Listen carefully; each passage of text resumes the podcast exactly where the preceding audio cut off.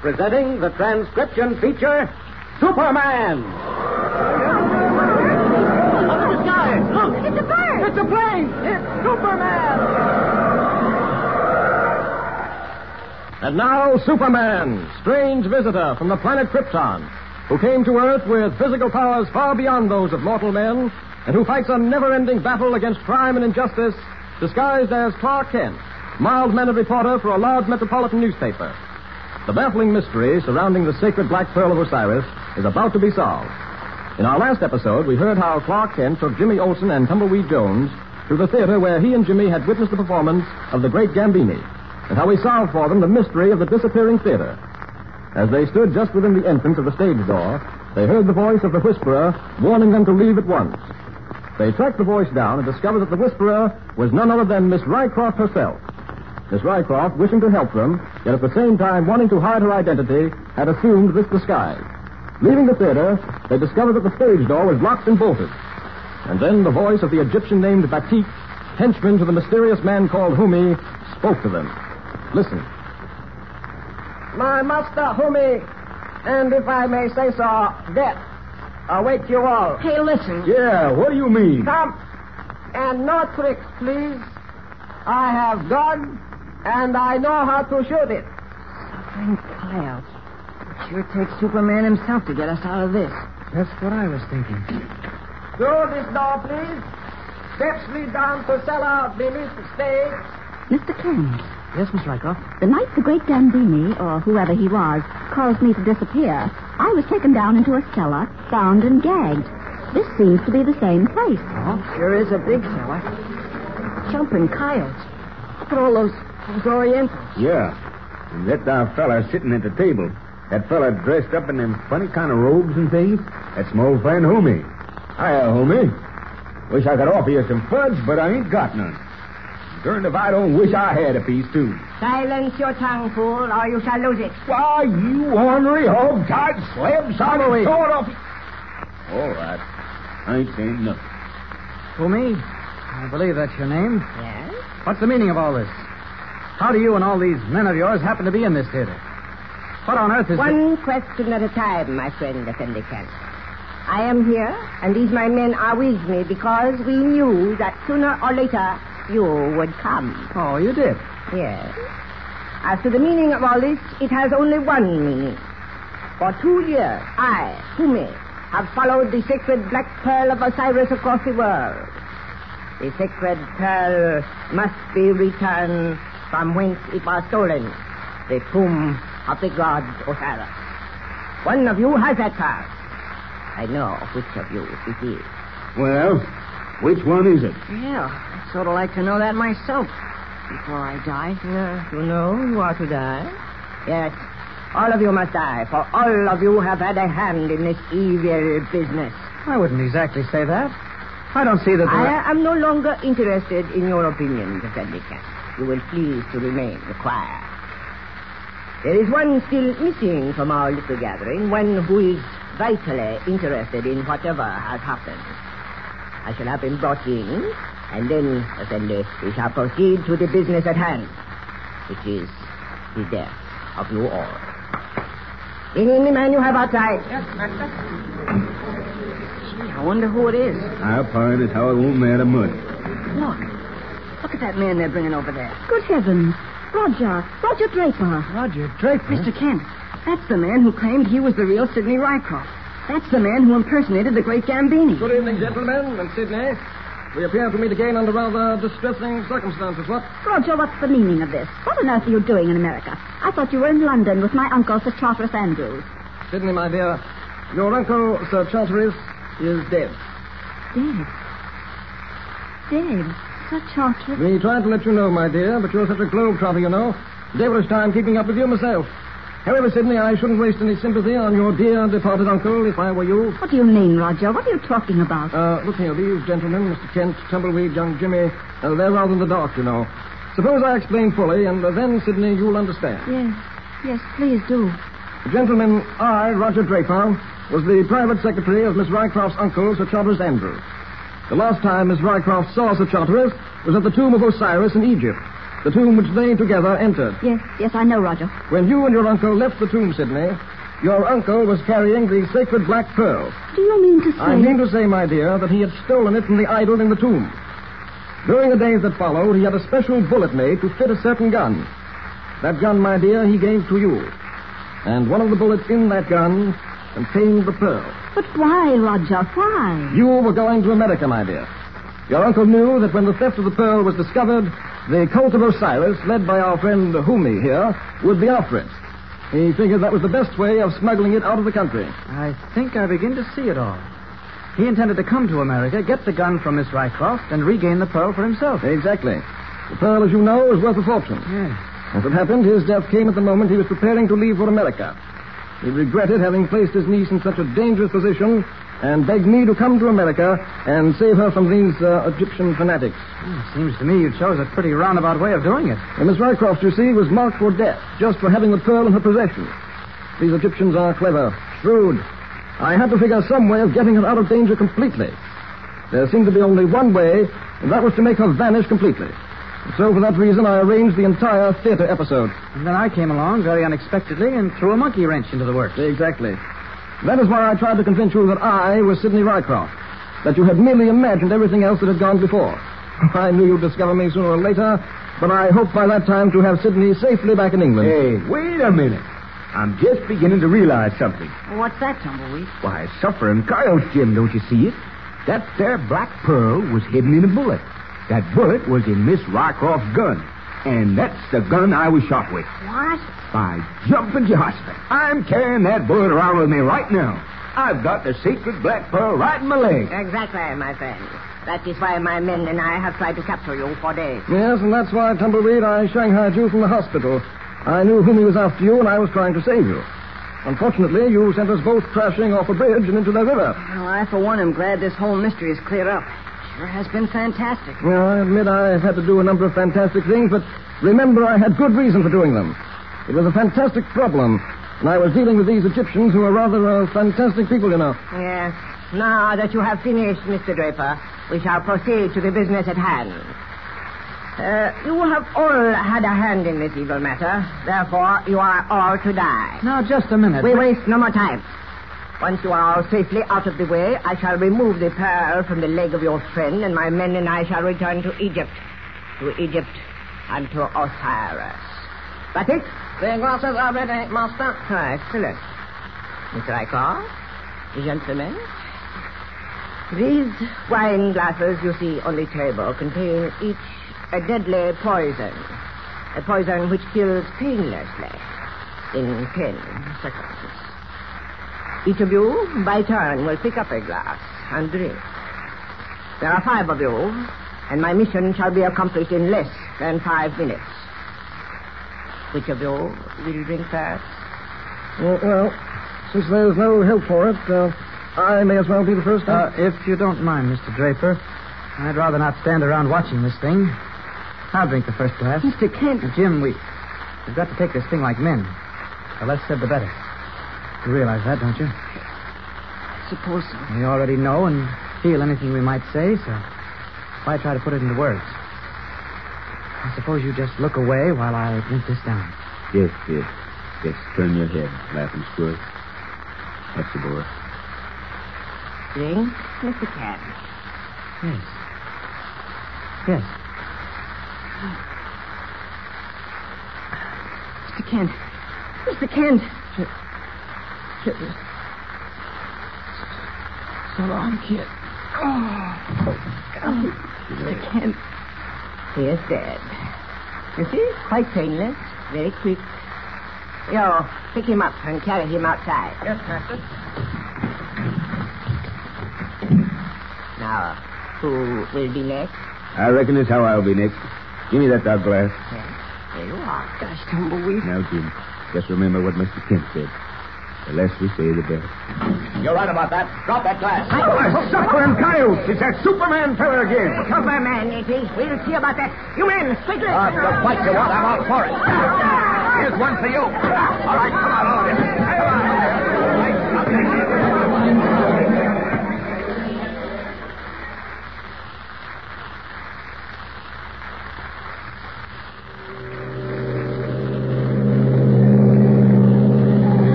was exciting seeing them off.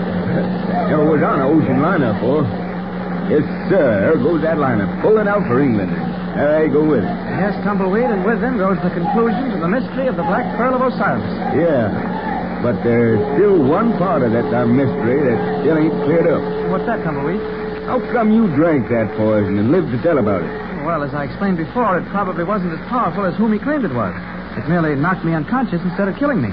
And of course, when you got me to a hospital later on, the doctors did the rest. Yeah, but, well, let it go. I've always felt there was something, well, kind of mysterious about you, Kent, and I always will. Howsomever, as that fellow Shakespeare once said, all's well in the end. So ends another stirring and baffling adventure thanks to the powers of Superman. What new exciting times are in store for our friends? What new problems will arise to tax the powers of Superman? Be sure to hear the next thrilling episode of our story with Superman. And remember, tune in the next thrilling installment of the transcription feature, Superman. Up in the sky, look! It's a plane! It's a plane! It's Superman!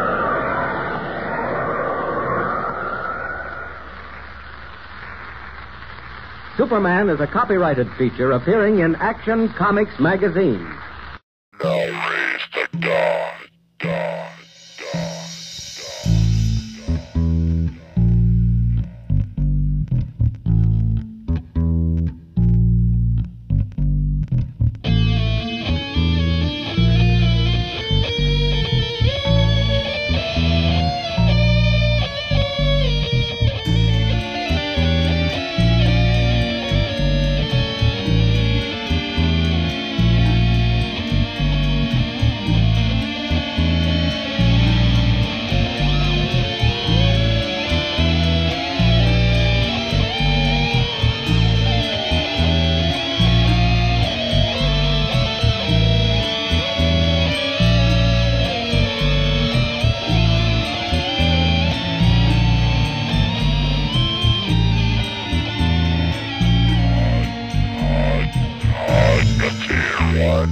February 7th, 1941. The Black Pearl of Osiris 11. Welcome to Superman Radio Revisited. I'm your host, Matt. Before I get into my commentary for this episode, I have some feedback to go over, which is exciting. So, first off, over on the Superman Radio Revisited Facebook group, I had a comment concerning the last episode. And anybody on Facebook, I encourage you to join this group. It's from Tressa Hackenmiller, and it says, We're all caught up, and I think there's one more episode in this series.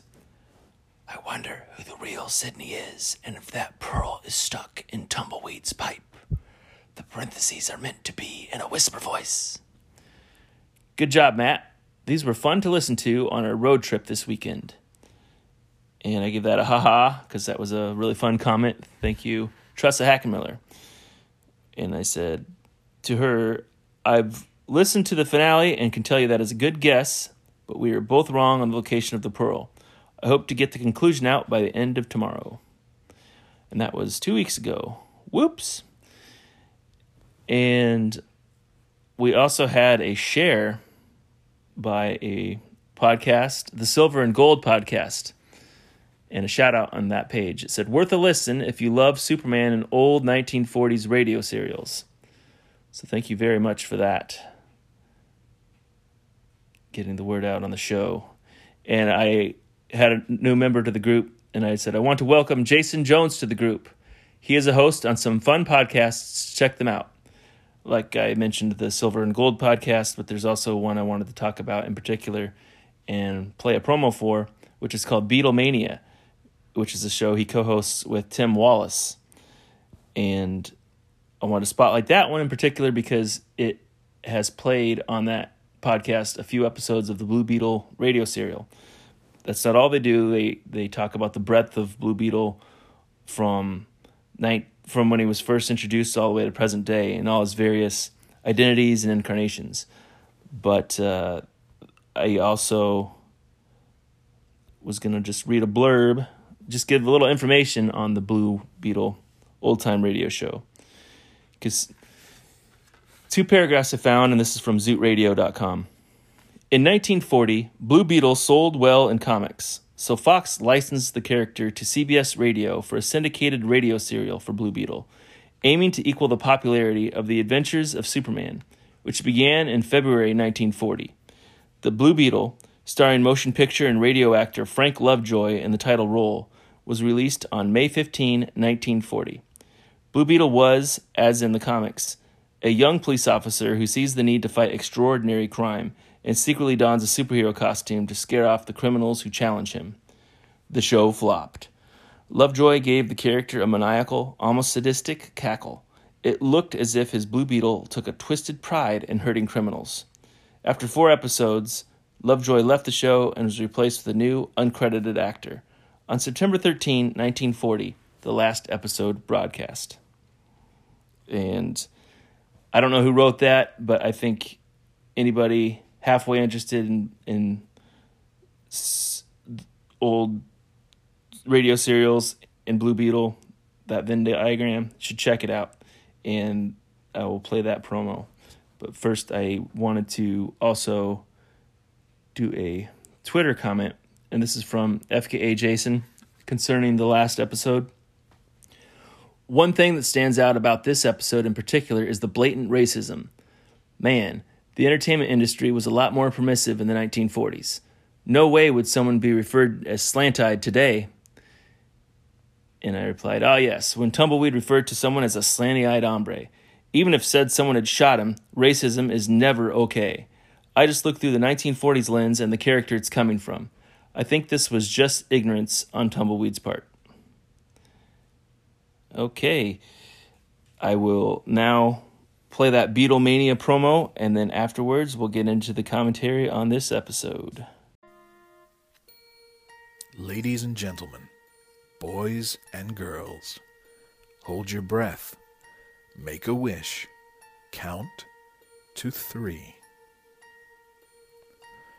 Come with me, and you'll see a world that's filled with Beetlemania.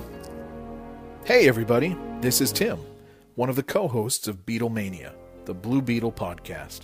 Along with my co host Jay, we're going to be bringing you everything Blue Beetle, from the Golden Age adventures of Dan Garrett to the Silver Age adventures of a different Dan Garrett to the more recent adventures of Ted Kord and Jaime Reyes. Trust us, we're keeping it blue on the SNG Podcast Network.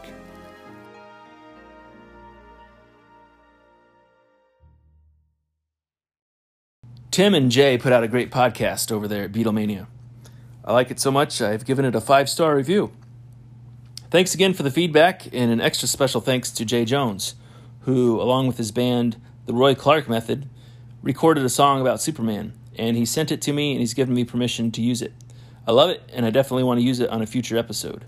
And by the way, the Roy Clark method can be heard on Spotify, so check them out. They have a great sound. All right, moving into the meat and potatoes, my commentary for this, epi- this episode. Clark, Jimmy, Tumbleweed, and Sydney are led by a gun toting Batik to a large cellar, and the Egyptians are holed up there, including Humi. And Tumbleweed recognizes him, and he gre- regrets not having fudge because he wants to offer some to him. And he refers to him as his old friend. Now, this happened in the last storyline when he was it, trapped in that cave in, and also with somebody who had shot him. So he just wants fudge at the most inopportune times and baffles me that he'd be wanting to share this fudge with people who shot him. But that's Tumbleweed Jones for you. And so they're then assembled, and Humi mentions, Humi says he'll cut out his tongue if he doesn't be quiet. And then Roger Draper is brought in, and we find out that this is the private secretary to Charteris Andrews. So I was wrong in my prediction that I thought Charteris Andrews was the one behind everything because he was the one that was at the tomb of Osiris with Sydney. No, we had to add the storyline had to add another layer as Roger Draper tells him, fills them all in that Charteris has died, and but that first he was trying to smuggle the pearl out, and it was in a bullet, or he had it put in a bullet, which was in a gun, which was in Sydney's possession, and that was the gun that Humi got a hold of and shot Tumbleweed with. And Humi must have figured out from Roger that the bullet is in fact in Tumbleweed's leg. So that was another wrong prediction I had that the bullet was in a piece of fudge that Tumbleweed ate. Nope. So it makes so much more sense that it would be in the bullet in his leg. And we find out that he was Roger was the man who was claiming to be Sidney, the great Gambini, and probably Theodore Kelk, who was the man who rented those theaters and wanted to make Sidney appear to seem to disappear forever with that with that elaborate trick. And Clark mentions that's a pretty roundabout way of going about things, which I would say is a monster understatement. I, for one, am glad this whole mystery is cleared up. Sure has been fantastic. Well, I admit I've had to do a number of fantastic things, but remember I had good reason for doing them. It was a fantastic problem, and I was dealing with these Egyptians who are rather uh, fantastic people, you know. Yes. Now that you have finished. Roger, maybe if you would have tried to explain yourself a little better, and instead of just like Shanghaiing Tumbleweed Jones from the hospital and taking him without speaking to him that you're one of the good guys, then maybe Tumbleweed wouldn't have grabbed the wheel and forced you over the bridge into the water, nearly costing you your lives. So that's all finally cleared up. And but they are in a predicament because Humi has them all by gunpoint. He's he's decides that this is rather elaborate. So there's these wine glasses filled with poison, which is to kill them in 10 seconds, he says. And I don't know why he doesn't just make them all drink at the same time. He's, I guess, a little sadistic and twisted and wants to watch them all die. Watch them, watch whoever dies first and have the other ones little horror stricken or what it is is just he's liking about one at a time. But anyway, so Roger volunteers to go first. But Clark says he'd rather not stand around watching this thing. And so he's going to drink first. Jim objects, but Clark says they've got to take this thing like men. And Kent drinks and appears to die. How awful for Jim and the others to watch this. And Humi orders him carried out, and Tumbleweed is going to drink next. And he appears to be following Kent's lead, but I'm wondering what happened to the tumbleweed who forced the car off a bridge when he thought he was going to be killed.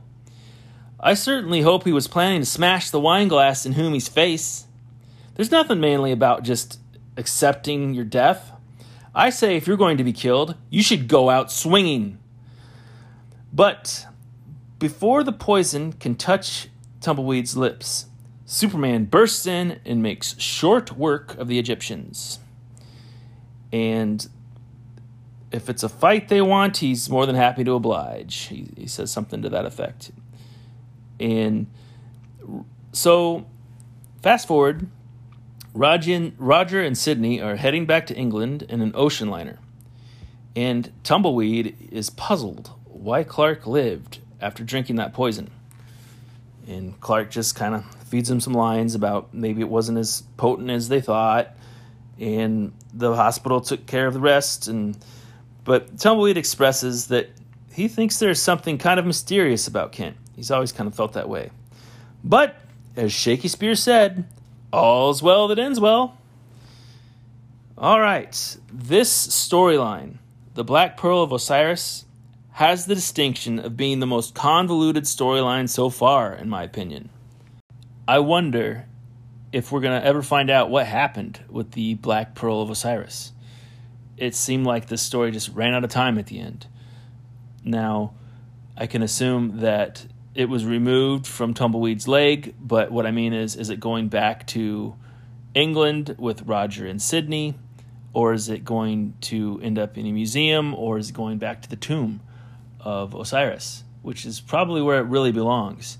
And you could say the Egyptians were in their rights going after this pearl. However, the methods, or they're definitely going too far, especially when they want to cause death to the people who they thought were behind the disappearance of the pearl. So, that is going to conclude my commentary on this. Outside the radio show, we just had an event that I'll mention, and that is Frank Sinatra and Tommy Dorsey Orchestra recorded Everything Happens to Me. So I'm going to conclude, that's going to be the song that plays at the end of this episode. Thank you for listening to Superman Radio Revisited. Superman was created by Jerry Siegel and Joe Shuster and is copyright DC Comics. Theme song was Now raise the by Man's Ear. And all music is copyright the respective copyright holders. And if you want to reach out or to the show, as I was mentioning earlier, there's a Superman Radio Revisited Facebook group. There is a my Twitter handle is at Radio Superman, and you can send a voice message that I can play on the show through the Anchor app, which is free to download. So long, kid. Oh, God. I can't.